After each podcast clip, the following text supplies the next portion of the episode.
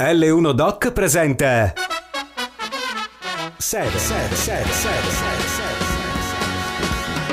Seven, Seven. Sette tracce per una sera.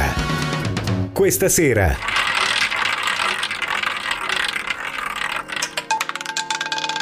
Antonio Blanco. Letture di Anna Vinci. Personalmente non ho mai avuto un pensiero che non potrei esprimere a parole con ancora più chiarezza di come l'ho concepito. Esiste tuttavia una classe di fantasie, di squisita delicatezza, che non sono pensieri e che trovo assolutamente impossibile adattarsi alla lingua. Queste fantasie sorgono in noi tutti, ahimè, alquanto raramente Solo in un'epopea di intensa tranquillità, quando il corpo e la salute mentale sono alla perfezione. È in quegli impalpabili momenti dove i confini del mondo della veglia si confondono con il mondo dei sogni che io ho catturato questa fantasia, dove tutto ciò che vediamo o percepiamo non sembra altro che un sogno dentro un sogno.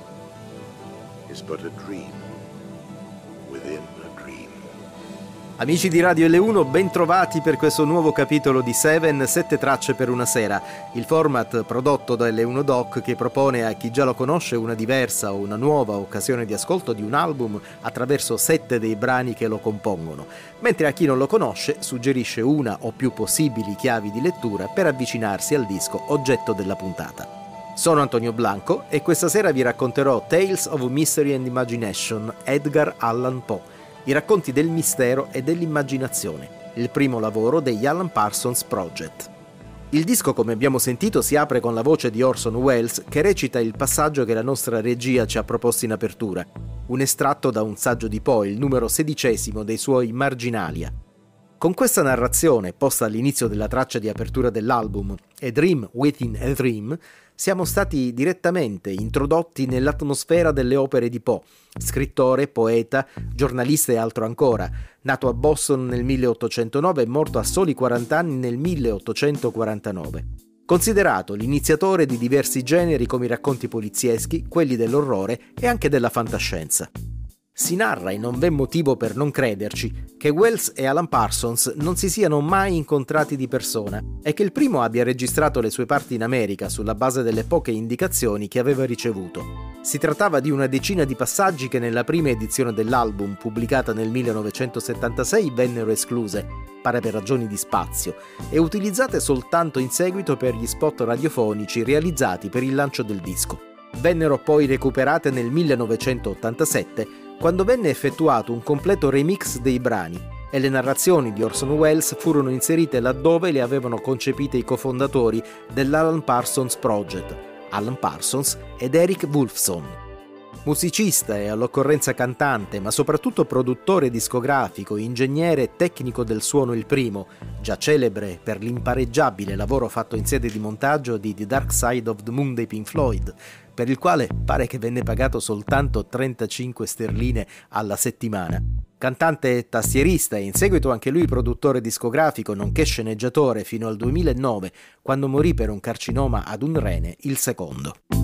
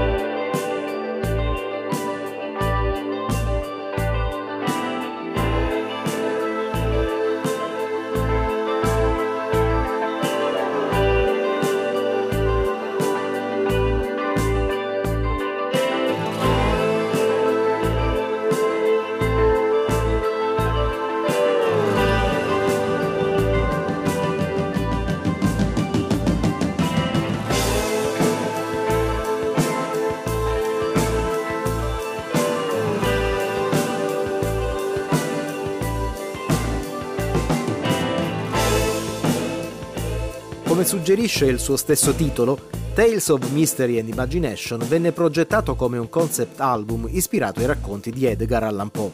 Tutti i brani del disco portano infatti il titolo di uno dei suoi racconti, alcuni dei quali particolarmente noti.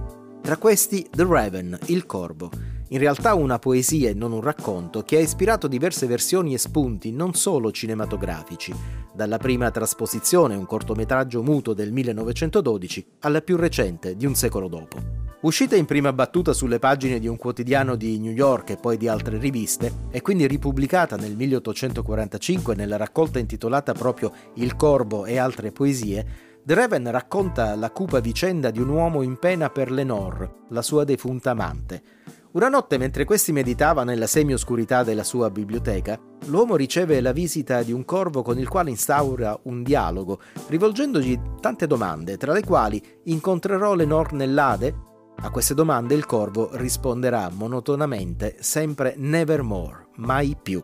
The Raven, secondo ascolto per questa puntata di Seven, seconda traccia del disco, è prima nella storia della musica rock a contenere un vocoder digitale, nello specifico con la voce di Alan Parsons.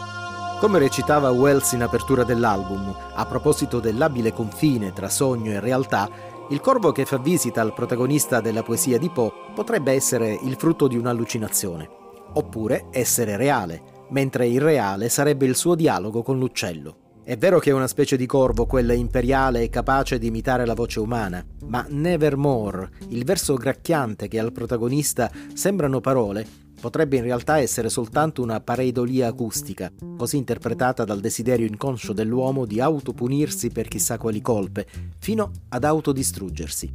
Un tema sempre presente negli scritti di Poe, che per questo motivo alcuni ritengono un antesignano della corrente dei poeti maledetti.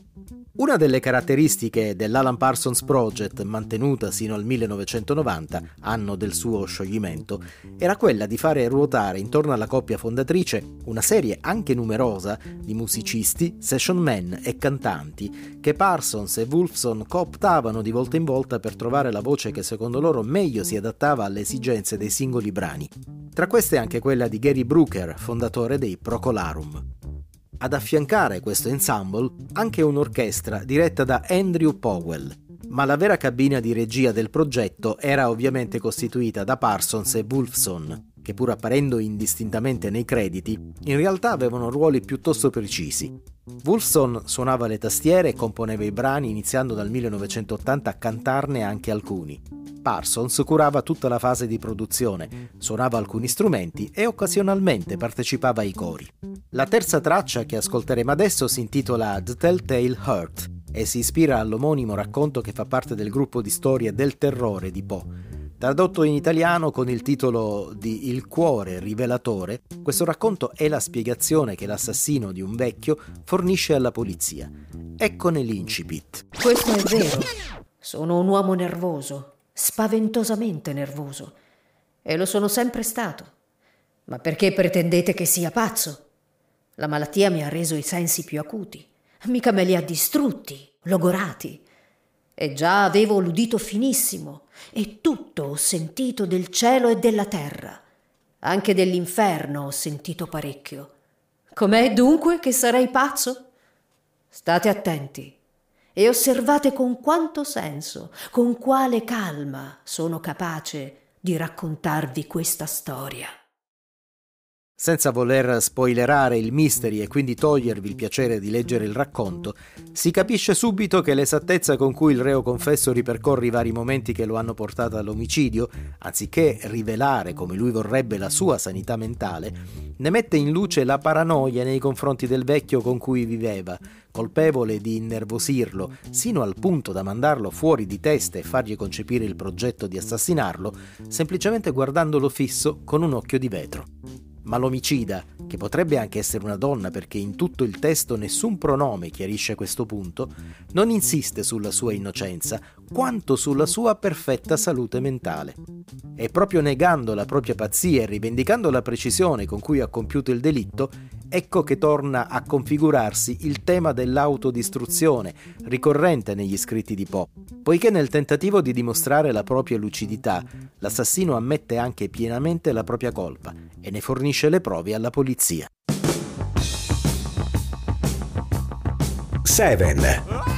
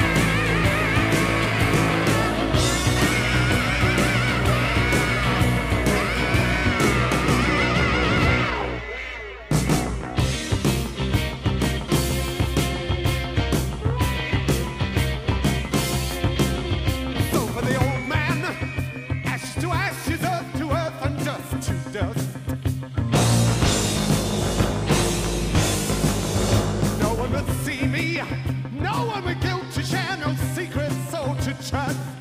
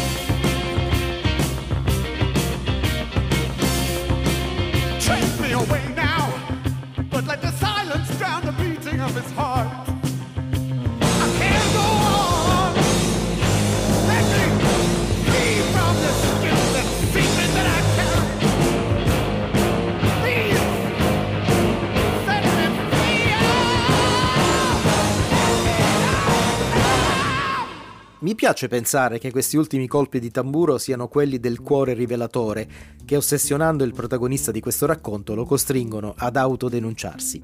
Siamo circa a metà di questo capitolo di Seven, sette tracce per una sera. Sono Antonio Blanco e vi sto raccontando Tales of Mystery and Imagination Edgar Allan Poe, il primo album degli Alan Parsons Project. A questo punto credo sia opportuno precisare che i testi delle canzoni di questo disco, tutti scritti da Eric Wolfson, pur ispirandosi agli omonimi racconti di Poe, non ne costituiscono una sintesi. Al contrario risulta piuttosto difficile ricollegarli a quelli, poiché essendo composti in maniera alquanto sibillina, è piuttosto arduo comprenderne il significato. Valga per tutte la canzone che abbiamo appena finito di ascoltare, dove si parla di un uomo al telefono, apparecchio che sarebbe stato inventato quasi vent'anni dopo la morte di Poe e di cui naturalmente non vi è traccia nel suo racconto. Ad ogni modo, l'idea di un concept album ispirato ai racconti di Poe fu proprio di Wolfson, che sin da bambino era ad un tempo affascinato ed impaurito dalle locandine dei film sulle opere di Poe che i cinema esponevano. Il pozzo e il pendolo, Il corvo, La caduta della casa degli Asher in primis. Pellicole che lui per ragioni di età non poteva guardare, ma sulle cui trame fantasticava prendendo spunto proprio dalle immagini. Racconta Wolfson che poi negli anni 60, frequentando alcune lezioni serali di marketing, apprese di una statistica menzionata dal docente, secondo la quale nessun film tratto dalle opere di Poe aveva mai perso soldi. Wolfson ne rimase colpito e pensò che forse anche un album ispirato a quelle opere sarebbe potuto essere un buon investimento. Sarebbe dunque stata questa la genesi di Tales of Mystery and Imagination. Anche nella prossima canzone, come nella precedente, la vicenda è raccontata dalla prospettiva dell'assassino.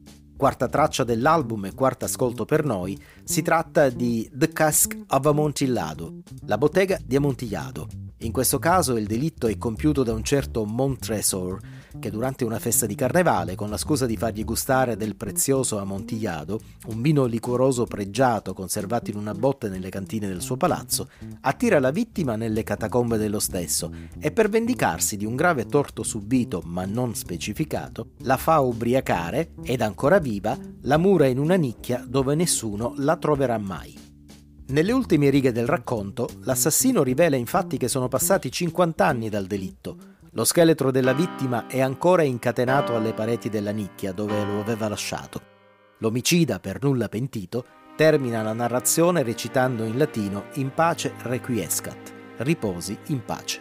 By the last breath of the four winds that blow, I'll have revenge upon Fortunato. Smile in his face, I'll say, Come, let us go. I've a cask of Amontillado. Sheltered inside from the cold of the snow. Follow me now to the vault down below. Drinking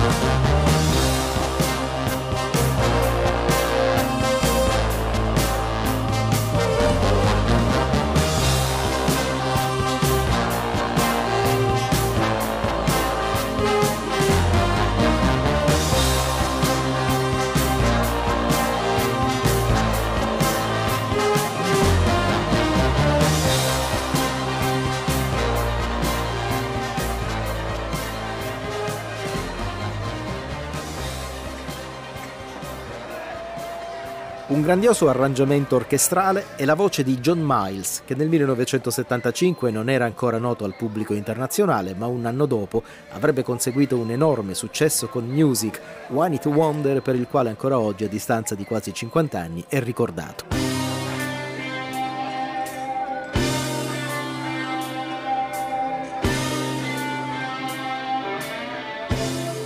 Anche la prossima canzone, quinta traccia di questa puntata di Seven dell'album che vi sto raccontando, è interpretata da John Miles.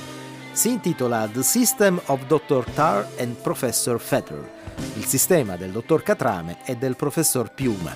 Per l'omonimo racconto, Poe si ispirò al resoconto di un giornalista reduce dalla visita alla Real Casa dei Matti di Palermo, una delle prime strutture ospedaliere europee espressamente dedicata alla cura delle malattie mentali, che in maniera pionieristica privilegiava l'applicazione di metodi di cura basati sull'approccio psicologico rispetto a quello farmacologico. Nel racconto il narratore chiede al direttore della clinica di parlargli del metodo che ha reso famosa la casa, il cosiddetto metodo della dolcezza, consistente nell'assecondare il più possibile le manie dei malati, ma questi dichiara che il metodo è stato abbandonato per gli inconvenienti che causava e sostituito da quello di due eminenti studiosi, certi dottor Catrame e professore Piuma. Non farò lo spoiler della storia, anche in questo caso per nominarvene il piacere della lettura, Aggiungo soltanto che nella canzone, ad affiancare il gentato John Miles, c'è la voce baritonale di Jack Harris che interpreta i ritornelli opprimenti e ripetitivi scritti da Wolfson.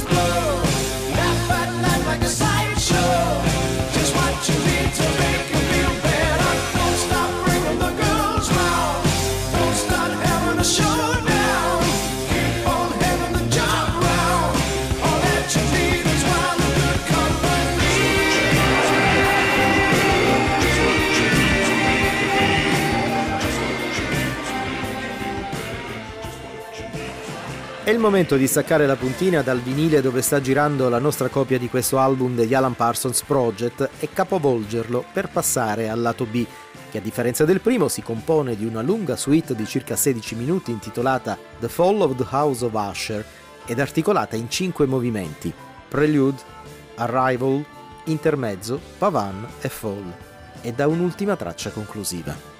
La caduta o la rovina della casa degli Asher è forse il racconto più famoso tra i tanti scritti da Poe. Sicuramente uno di quelli che ha ricevuto più tributi di ogni genere ed anche versioni cinematografiche e televisive. Recentissima l'omonima miniserie prodotta da Netflix.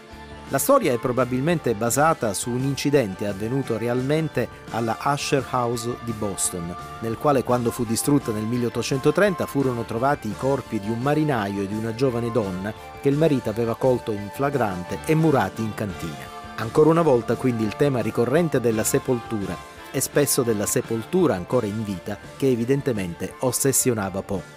La suite che noi ascolteremo per intero e senza interruzioni per gustarne appieno l'atmosfera, nella versione originale dell'album del 1976 è introdotta da questa narrazione letta dall'attore britannico Leonard Whiting, poi sostituita nella versione remixata dell'album del 1987 da quella recitata da Orson Welles. Ombre di ombre che passano. siamo nel 1831 e come sempre io sono assorto in un pensiero delicato.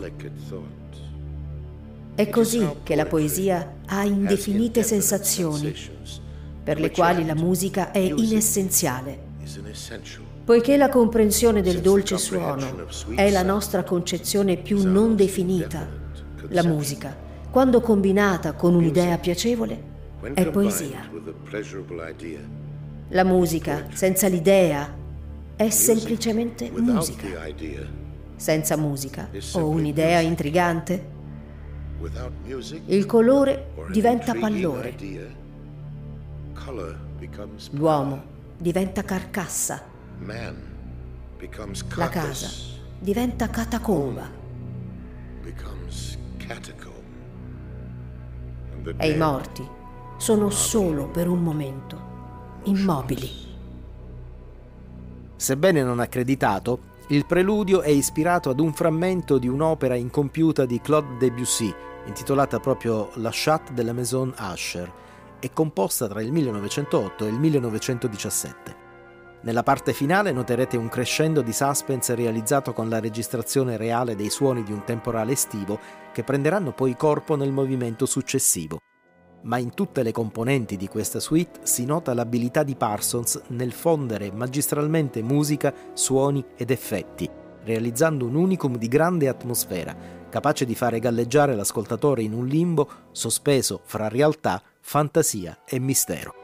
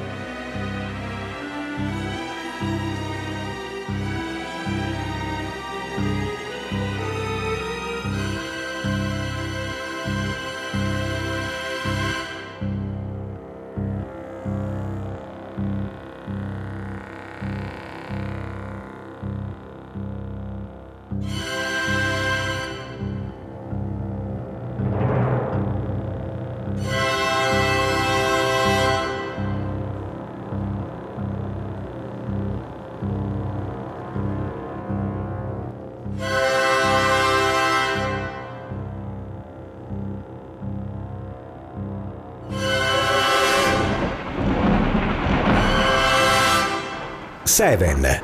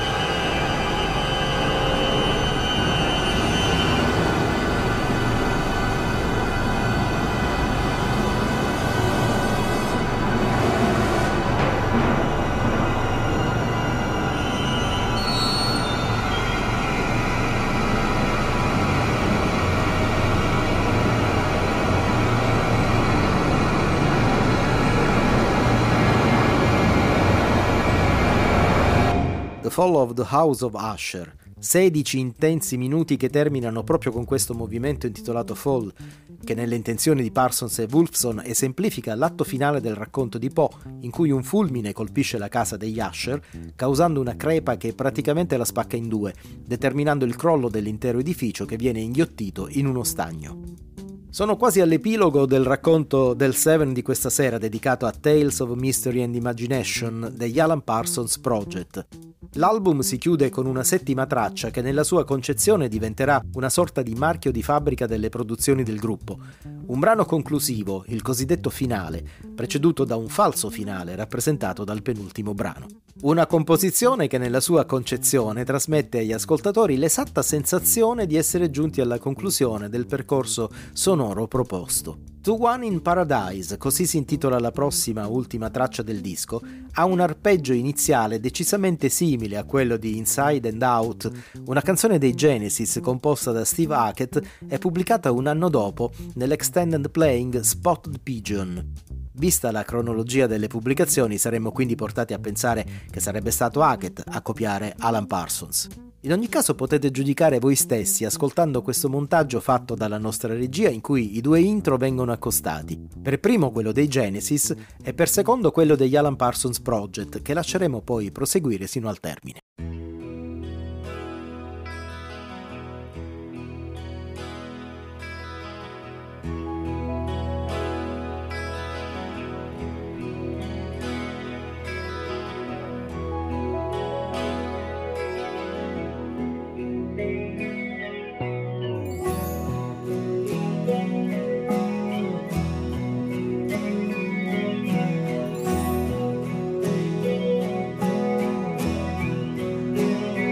7.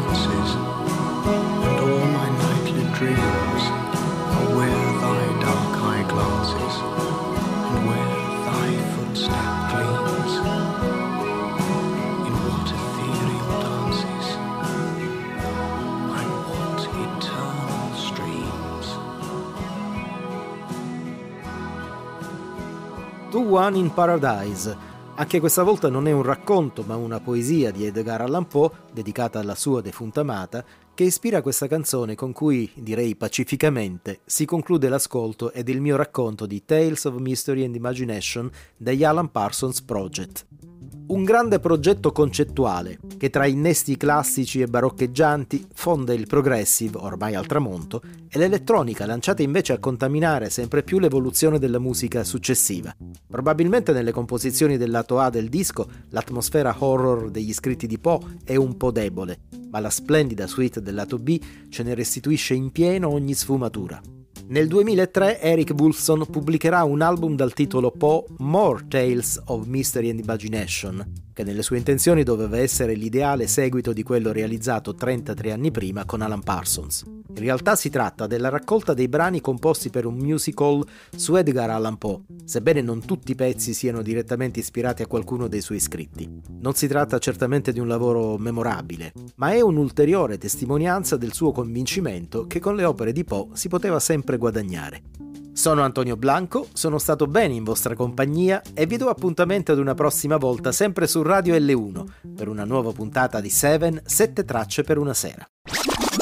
Avete ascoltato? 7